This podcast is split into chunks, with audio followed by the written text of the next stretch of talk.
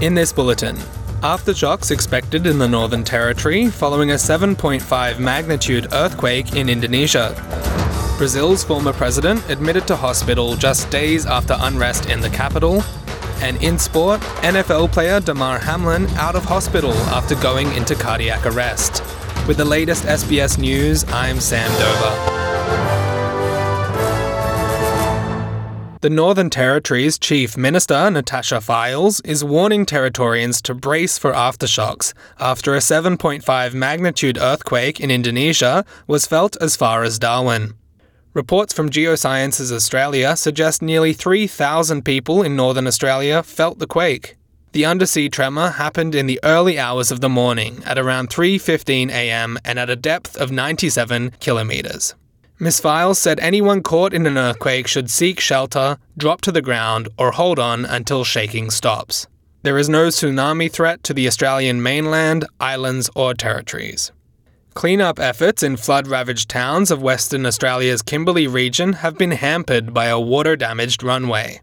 Roads to Fitzroy Crossing remain cut off by floodwaters up to 50 kilometres wide, with only helicopters and small planes able to land at the airstrip.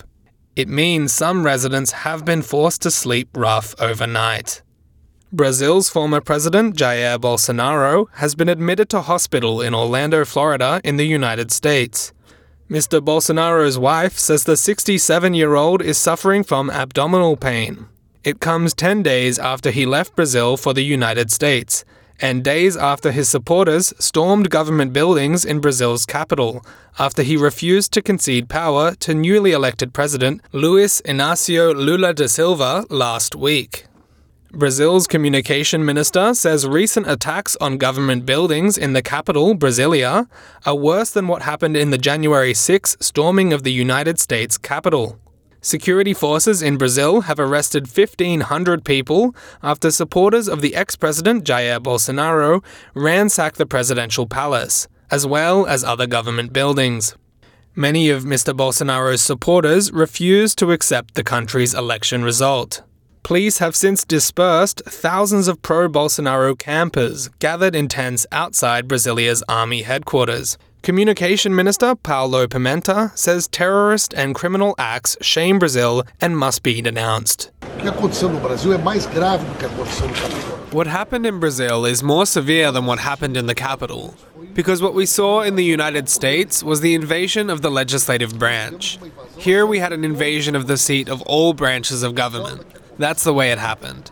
Due to the prompt response that occurred also yesterday, we managed to recover the three buildings and we are already working normally. We are now working normally inside the rooms that were totally destroyed yesterday.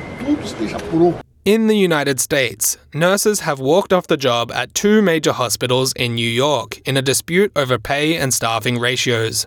More than 7,000 nurses took part in the industrial action as their union tries to negotiate new work agreements. New York's Attorney General Letitia James spoke in support of the strike action.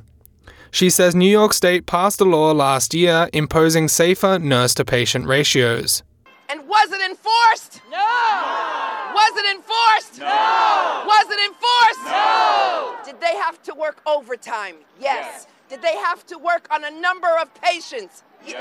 At the peril of patients? Yes. And at the peril of themselves? Yes. And so it's so important that the Department of Health get it right That's right. and enforce the law. Antibiotics are among more than 300 medications that are reported to be in short supply in Australia.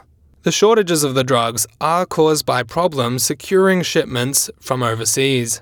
Liquid antibiotics, which are commonly used for children, are particularly scarce. The Pharmacy Guild says Australia accounts for only 2% of the global pharmaceutical market. And in sport, US National Football League player Damar Hamlin has been released from hospital after going into cardiac arrest mid game less than a week ago. The 24 year old Buffalo Bills athlete had to be resuscitated on the field during a game against the Bengals. The University of Cincinnati Medical Center's Dr. Timothy Pritts says he landed safely in Buffalo and will continue to be observed as he is likely to have ongoing needs moving forward. You watched the game on uh, yesterday. Um, when the uh, opening kickoff was run back, he jumped up and down, got out of his uh, his uh, chair, um, set I think every alarm off in the ICU in the process. Um, but he was fine. It was just an appropriate reaction to a very exciting play. I'm Sam Dover, and that's the latest from the SBS newsroom.